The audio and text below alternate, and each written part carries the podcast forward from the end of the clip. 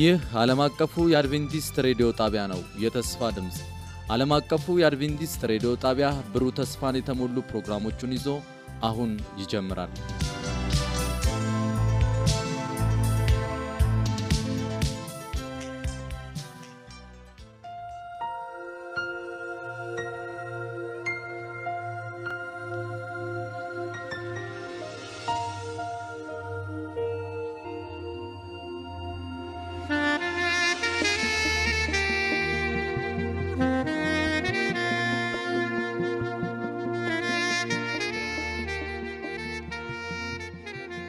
ሰላም ጤና ስጥልን። የተወደዳችሁ የዓለም አቀፉ የአድቬንቲስት ሬዲዮ አድማጮች እንደምን አላችሁ? ወቅታዊ መልእክት በሚል ርዕስ በፓስተር ኤፍሬም ዳዊት አማካኝነት እጅግ የሚያነቃቃና የሚባርክ ፕሮግራም ይዘንላችሁ እንቀርባለን። አድማጮቻችን ይህንን ፕሮግራም እርስዎም ሌሎችንም ጓደኞትን ጋብዘው እንድትከታተሉ እንጋብዛችኋለን። መልካም የበረከት ጊዜ እንዲሆንላችሁ እንመኛለን።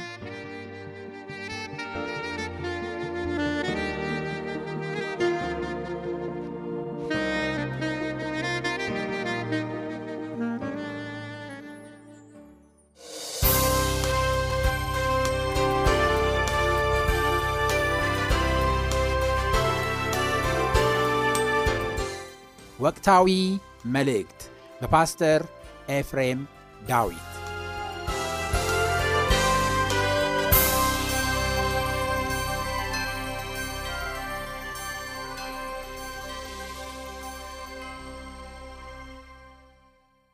እንግዲህ ወደ ብሉይ ኪዳን ሌላው የማህተም የመታተም ሀሳብ ስንሄድ አብርሃምን እናገኘዋለን። በሮሜ ምዕራፍ 4 ቁጥር 11 ሐዋርያው ጳውሎስ ስለዚህ በአብርሃም ላይ ስለነበረው ማህተም ሲናገር እንዲህ ሳይገረዝም በነበረው እምነት ያገኘው የጽድቅ ማህተም የሆነ የመገረዝን ምልክት ተቀበለ። ማን? ያ አብርሃም የእምነት አባት።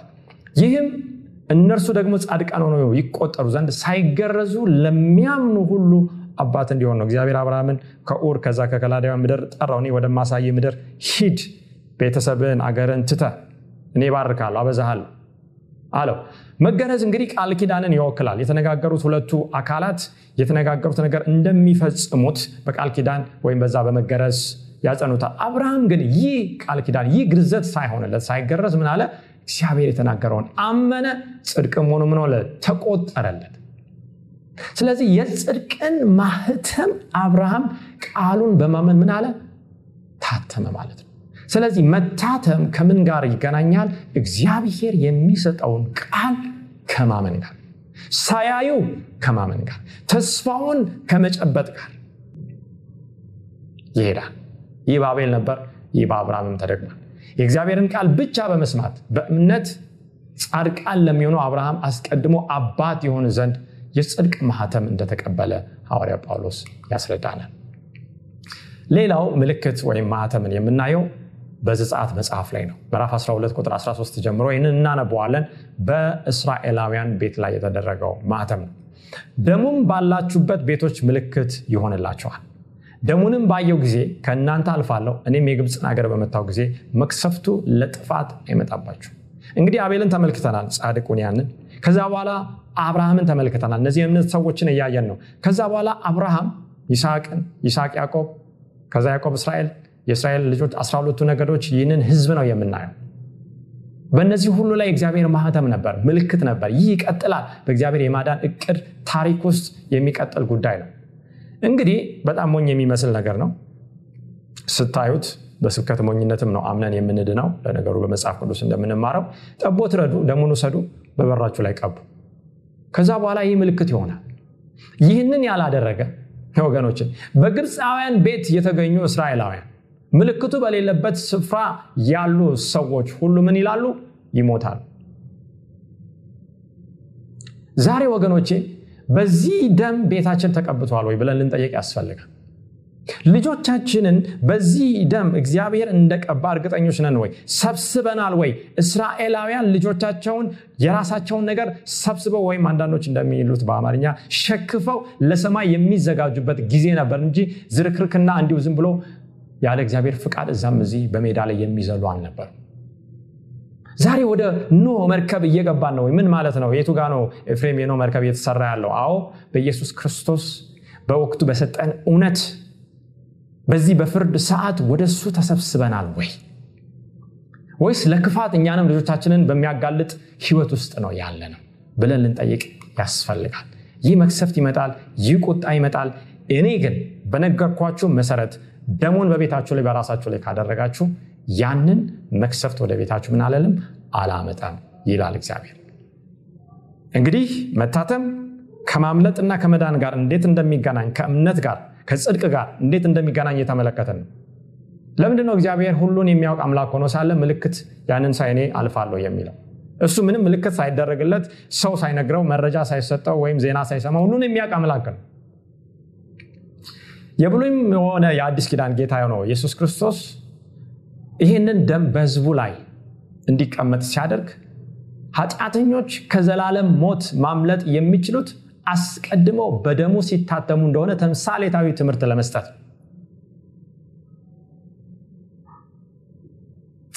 ወገኖቼ ብዙ ነገር እንጨነቃለን። የራሳችንን ነገር ለማስተካከል ቤታችንን በብዙ ነገር ለማስዋብ ቤት ንብረት መኪና ወይም ሌላ ትምህርት ብዙ ነገር ለማሟላት ለሰማይ ቤታችን ግን ምን ያህል እንጨነቃለን? ምን ያህል ደሙ በእኛ ህይወት ውስጥ እንዳለ? ይህ ቅዱስ የሆነው ደም እርኩስ ከሆነው ጋር አይሄድም መችም ይህ ንጹህ የሆነው መንፈስ በረከሰ ስፍራ አይኖርም መችም ይህንን ምን ያህል እርግጠኛ እንሆናለን? የሰማይን አምላክ በህይወታችን እንደያዝን ሌላው ማህተም በብሎ ኪዳን ጥናታችን ስቀንጥል ሳለ በህዝቅኤል 9 ላይ የምናገኘው ነው እና ከህዝቅኤል 8 ጀምሮ እናንተ እንድታነቡ ጋብዛችኋለሁ እና በዛ ስፍራ እግዚአብሔር ህዝቡን ጠርቶ ሳለ ህዝቡ ግን ከእግዚአብሔር ውጭ ጣዖትን ሲያመልክ ለተሙዝ ሲሰግድ ጀርባውን ለእግዚአብሔር መቅደስ ፊቱን ደግሞ ወደ ፀሐይ አዙሮ ለፀሐይ ሲሰግድ ሁሉም የሚባሉ ጣዖቶት በዛ ስፍራ ያሉትን የእግዚአብሔር ህዝብ ሲያመልክ ነው የምናየው። ከዛ በኋላ ፍርድ ሲመጣ በህዝቅኤል ዘጠኝ እናለን እግዚአብሔር ታገሰ መልእክተኞቹን ላከ ህዝቡ ግን ንስሐ አልገባም ስለዚህ የመታተም ጊዜ መጣ። ያልታተመው ህዝብ ደግሞ የሚሞትበት ጊዜ መጣ። ይህ በሕዝቅኤል ምዕራፍ 9 የምናየው በዛ ዘመን የሆነ ብቻ ሳይሆን ወደፊትም በመጨረሻው ዘመን የሚሆነውን የሚያስተምር ትንቢት ነው። ትንቢተ ሕዝቅኤል ነው። በፍጻሜው ዘመን የሚሆነውንም የሚያሳየ ነው። ከቁጥር አራት ጀምሮ በዚህ ትምህርታችን ለጊዜው የኛውን ክፍል ብቻ እንመለከታለን። እንዲህ ይላል። እግዚአብሔርም በከተማይቱ በኢየሩሳሌም መካከል እለፍ የእግዚአብሔርን መልአክ ነው የሚያዘው በመካከሏም ስለተሰራው ርኩሰት ሁሉ በሚያለቅሱና በሚተክሱ ሰዎች ግንባር ላይ ምልክት ጻፋል። አሁን ወደ ግንባር ወደ እጅ እየመጣ ማን ላይ እንደሚታተም ብቻ ትኩረት አድርጉ። ስለተሰራው ርኩሰት በሚያለቅሱ በሚተክሱ ስለተሰራው ርኩሰት የሚያመጣውን ውጤት በማሰብ አለም እንደ ቃይን እግዚአብሔር ስለተበደለ እግዚአብሔር ኃጢአት ስለተሰራ የሚያዝኑ በእነሱ ህይወት ብቻ አይደለም በቤተ ክርስቲያን በህዝብ በአገር በዓለም ላይ በሚያዩት ነገር የሚያዝኑ ማለት ነው ኃጢአትን በመመልከት የሚተክሱ ሰዎች ይህ አይነት ባህሪ እንደሚያሳትም መጽሐፍ ቅዱስ ያስተምራል። ዛሬ ምን ያሎቻችንን ይህንን ግፍ ይህንን ሞት ይህንን ኢፍትሐዊነት በዓለም ላይ ያለውን በህዝብ ውስጥ ያለውን በደል በእኛ ቤት በህይወታችን ያለውን እያየን የምንተክስ የምናዝን የምንጸልይ ንስሐ የምንገባ እነ ዳንኤል ተመልከቱ እነ ነህሚያን ተመልከቱ። እነዚህ ጻድቃን ነበሩ። ነገር ግን ይቅርበል አንተን በድለናል በሙሴ በባሪያ የሰጠውን ህግ አልጠበቅንም ከመካከላችን አንተን አርቀናል እያሉ ንስሐ ይገቡ ነበር በእግዚአብሔር ማተም የታተሙ ሰዎች። እኔም እየሰማው ለሌሎቹ እርሱን ተከትላችሁ በከተማይቱ መካከል እለፉ። ግደሉ አይናችሁ አይራራ አትዘኑ ሽማግሌውንና ጎበዙን ቆንጃይቱንም ህፃናቶቹንና ሴቶቹን ፈጽማችሁ ግደሉ። ነገር ግን ምልክቱ ወዳለበት ሰው ሁሉ አትቅረቡ። ቀጥሎ ያለው እንዲህ ይላል በመቅደሴም አላቸው። በቤቱም አንጻር ባሉ ሽማግሌዎች ጀምሩ።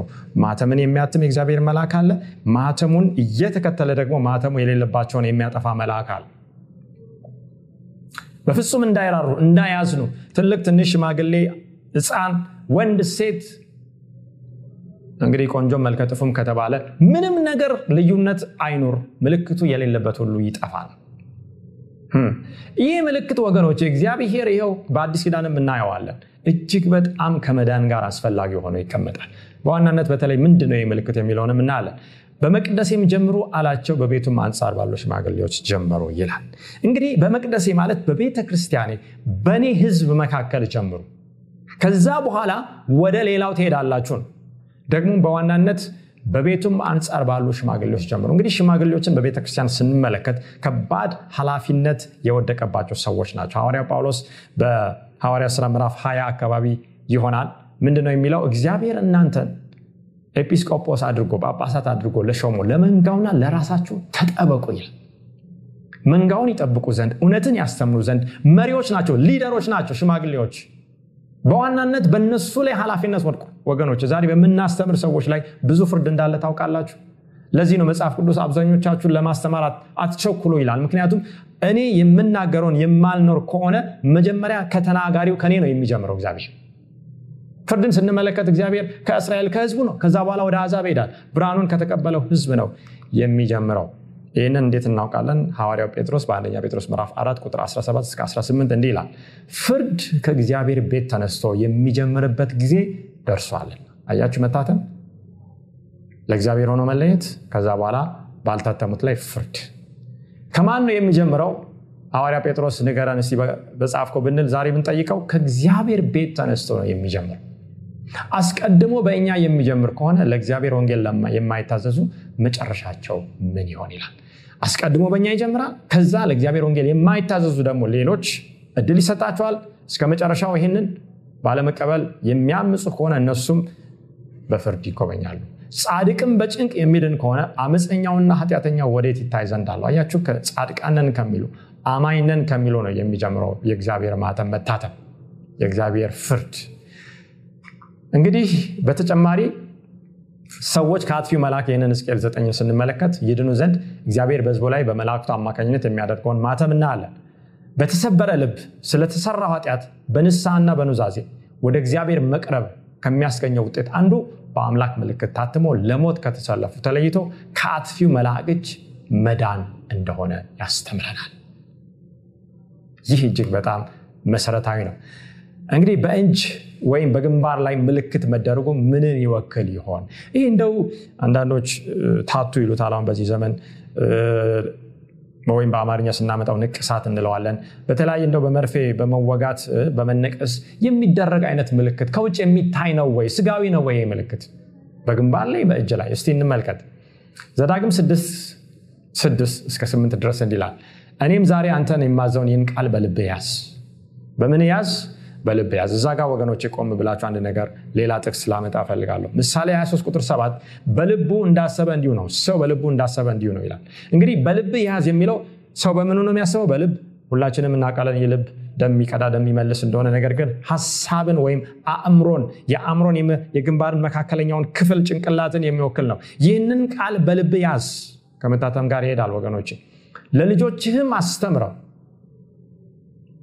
በቤትህም ስትቀመጥ በመንገድም ስትሄድ ስትተኛም ስትነሳም ተጫወተው አያችሁ እኛስ የክርስቶስ ሀሳብ አለን ይላል ጳውሎስ። ጳውሎስ ሲነሳ ሲቀመጥ ሲሄድ ሲመጣ ስራውን ሲሰራ ሲንቀሳቀስ ሁሉ የማንን ሀሳብ ነው የሚያስበው? የጌታ ነው። የማን ቃል ነው በውስጥ ያለው? የእግዚአብሔር ቃል ነው። ከዛ ውጭ አቅም ያ ነው ለሱ መርህ ያ ነው ለሱ ምሪት የሚሆነው።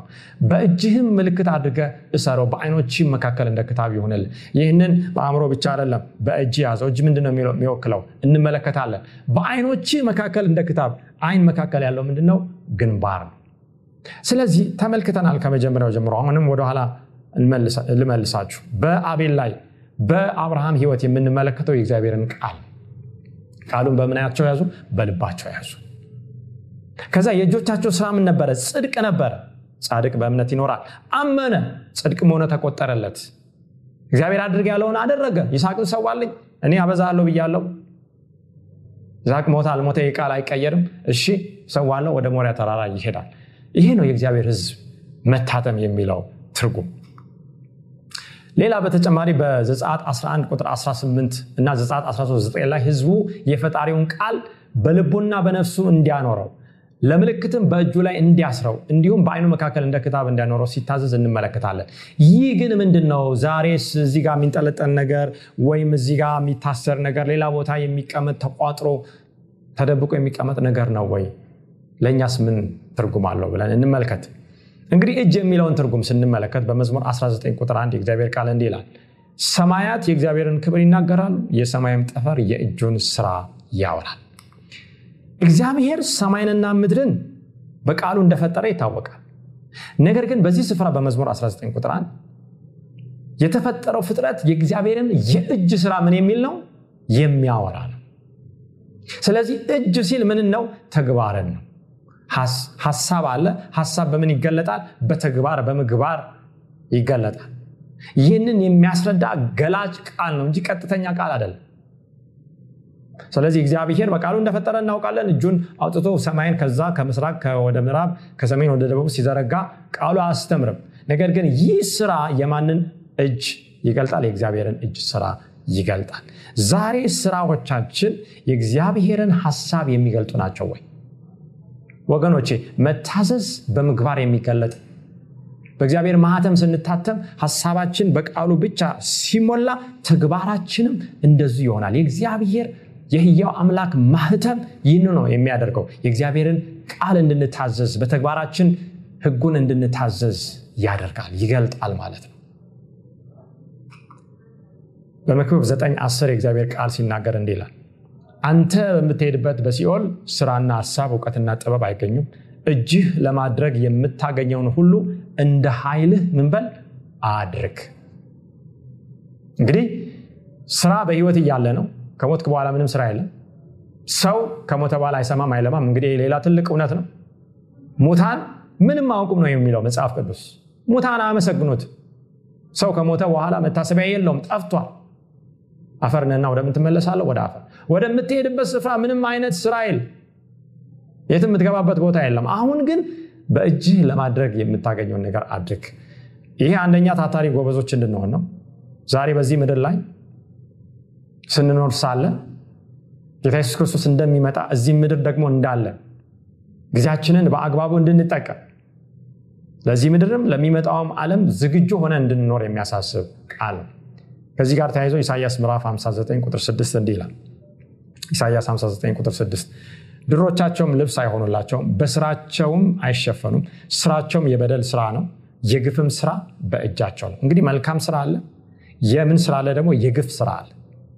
የእግዚአብሔር ማህተም የታተመባቸው መልካምን ስራ ያሰራሉ። እንደ አቤል፣ እንደ አብርሃም፣ እንደነ ሙሴ፣ እንደነ እስራኤላውያን የማህተሙ እንዳረፈባቸው የአውሬው ምልክት የሚያርፍባቸው ደግሞ የምን ስራ የሚሰሩ ናቸው? እንደ ቃየን የግፍ ስራ የሚሰሩ ናቸው።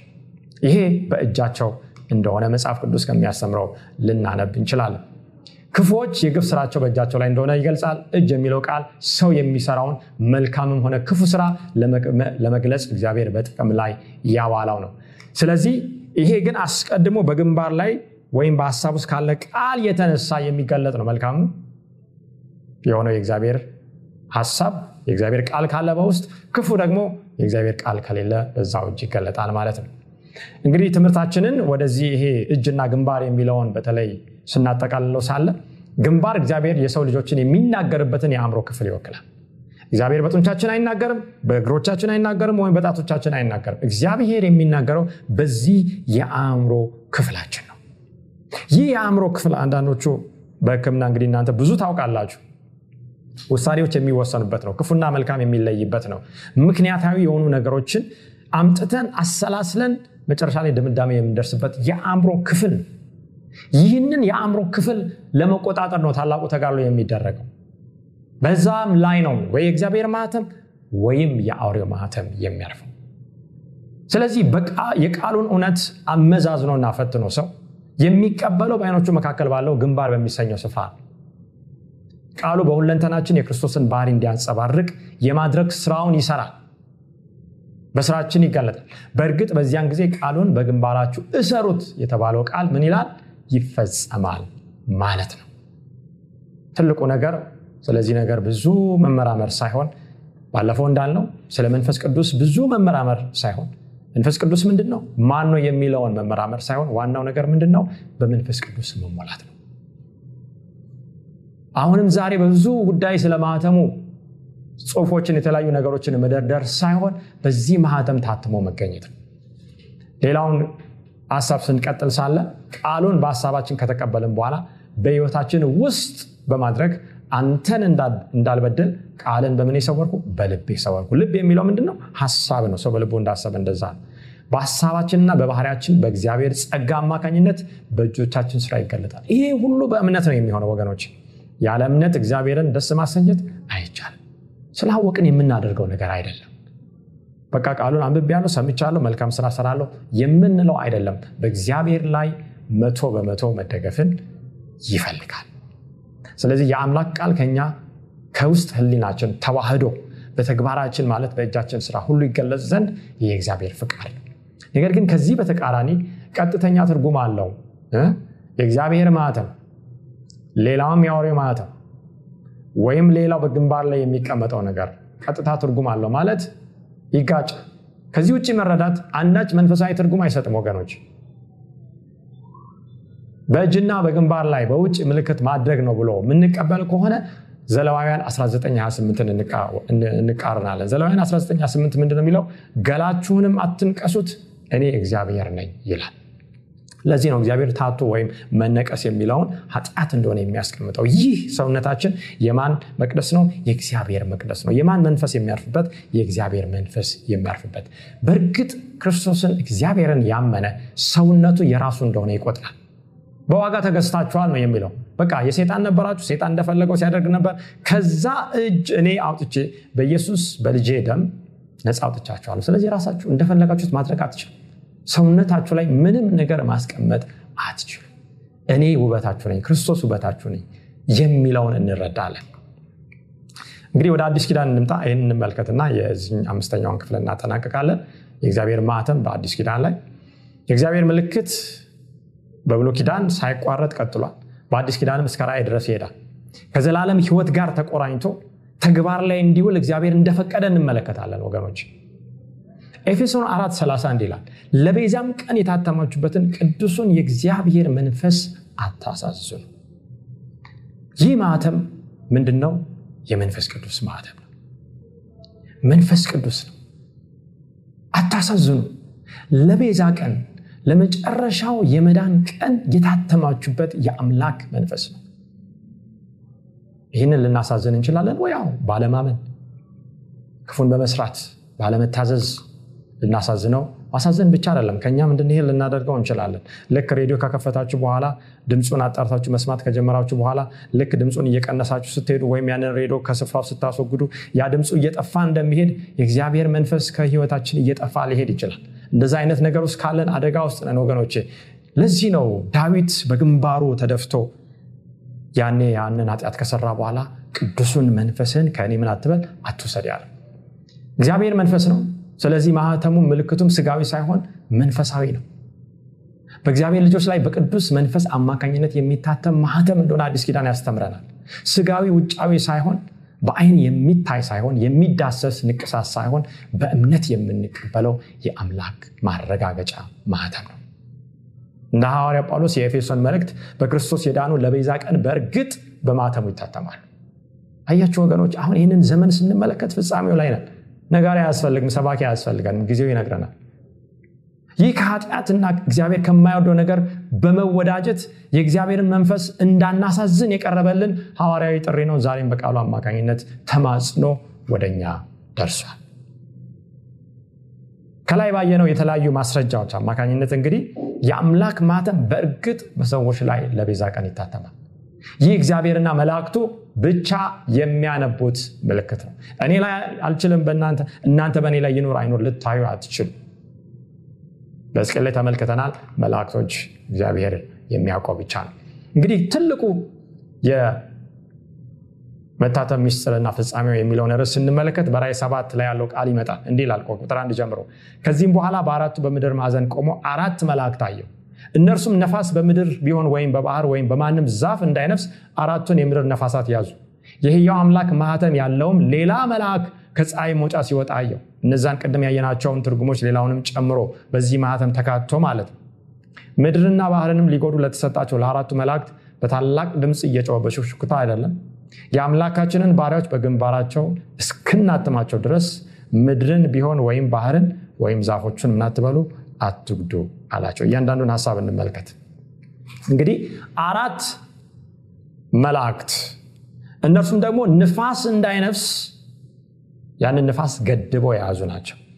የእግዚአብሔር መላእክት ምንም አይነት ገለጻ አስፈልጋቸውም። የእግዚአብሔር መላእክት ናቸው የያዙት ንፋስ ግን ምንድን ነው ንፋስ እንዳይነፍስ። ንፋስ ኤርሚያስ 4936 እንዲህ ይላል። ከአራቱም ከሰማይ ማዕዘናት አያችሁ? ከአራቱም ከሰማይ ማዕዘናት አራቱን ነፋሳት በኤላም ላይ ያመጣለሁ እንግዲህ ኤላም የሚባለው ህዝብ ጽዋ ሞልቶ በእግዚአብሔር ቁጣ ሊጎበኝ ነው እና የሚመጣው ጥፋት እነሱ ላይ በንፋስ ተመስሏል። ወደ እነዚያም ነፋሳት ሁሉ በትናቸዋለሁ ይሄ ንፋስ የሚያመጣው አንደኛው ነገር ስደት ነው።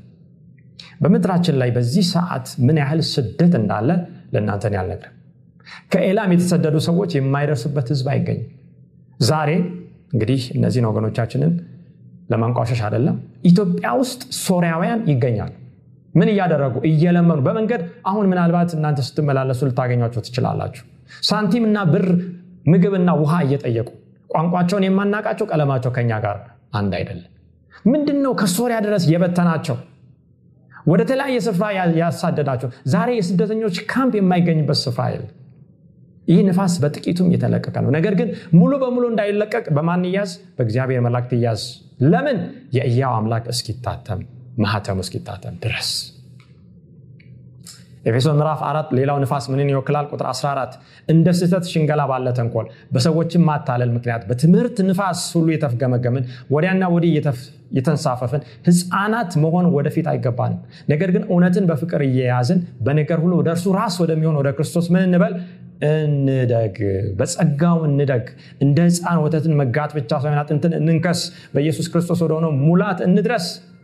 የኋላይን እየረሳው የፊቴን ለመያዝ እዘረጋለሁ እንዳለ እንደ ጳውሎስ ወደዛ ወደ ተያዝንበት እንፍጠን ነው የእግዚአብሔር ቃል የሚለው። ነገር ግን እዚህ ጋር አንዱ ወደ ክርስቶስ እንዳንደርስ የሚያደርገው እና ጻድቃንን የሚፈትነው በስተመጨረሻው የሚለቀቀው ንፋስ ምንድን ነው የትምህርት ንፋስ የዶክትሪን ወይም የአስተምሮ የውሸት የስተት ትምህርት ነው። አያችሁ ስደትና ጦርነት አመፅ ብቻ ሳይሆን ነፋስ የስተት ትምህርት በእግዚአብሔር ህዝብ ላይ ከመለቀቁና እጅግ የሚያሳስት ተመልክተናል ባለፈው። ሐሰተኛ ትንቢት ሐሰተኛ መልእክት ሐሰተኛ ምልክት ድንቅ ፈውስ እነዚህ ሁሉ በሙላት ሳይለቀቁ በእግዚአብሔር ማህተም ላይ አስቀድሞ መታተም አለባቸው መቆም አለባቸው። በእውነቱ ላይ በወቅቱ እውነት ላይ በቃሉ ላይ ይህንን ያደረገ በዚህ ነፋስ አይወሰድም። ስለዚህ መላእክቶቹ ይዘዋል አሁን። በምድር ላይ በሰማይ ላይ የሚመጣውን ጥፋት ሞትን የስተት ትምህርትን ምድርን እንዳናውጥ ይሄ ነገር ተይዟል። ነገር ቀስ በቀስ ሽው እያለ ነው። እናየዋለን። እየነፈሰ ነው በትንቢት የተጠቀሰው ንፋስ ተምሳሌታዊ ትርጉም ወገኖቼ ስደትን ጥፋትን ጦርነትን የስተት አስተምሮን ለማመላከት እንደሆነ እንረዳለን። ባህር ምንን ይወክላል? ምክንያቱም ቃሉ የሚናገረው በባህር ወይም በምድር ላይ እንዳይነፍስ ይህንን ንፋስ ያዙት የሚለውን ነው። ራይ 17 ቁጥር 15 አለኝም ጋለሞታዊቱ የተቀመጠችባቸው ያያቸው ውሃዎች ወገኖችና ብዙ ሰዎች አሕዛብና ቋንቋዎች ናቸው። ሰዎች ናቸው እንግዲህ በባህር ላይ በህዝብ ላይ ይህ ንፋስ እንዳይለቀቅ ያዝ ወይም ያዙ። ለምን? ማተሙ ታትሞ ማለቅ አለበት መጀመሪያ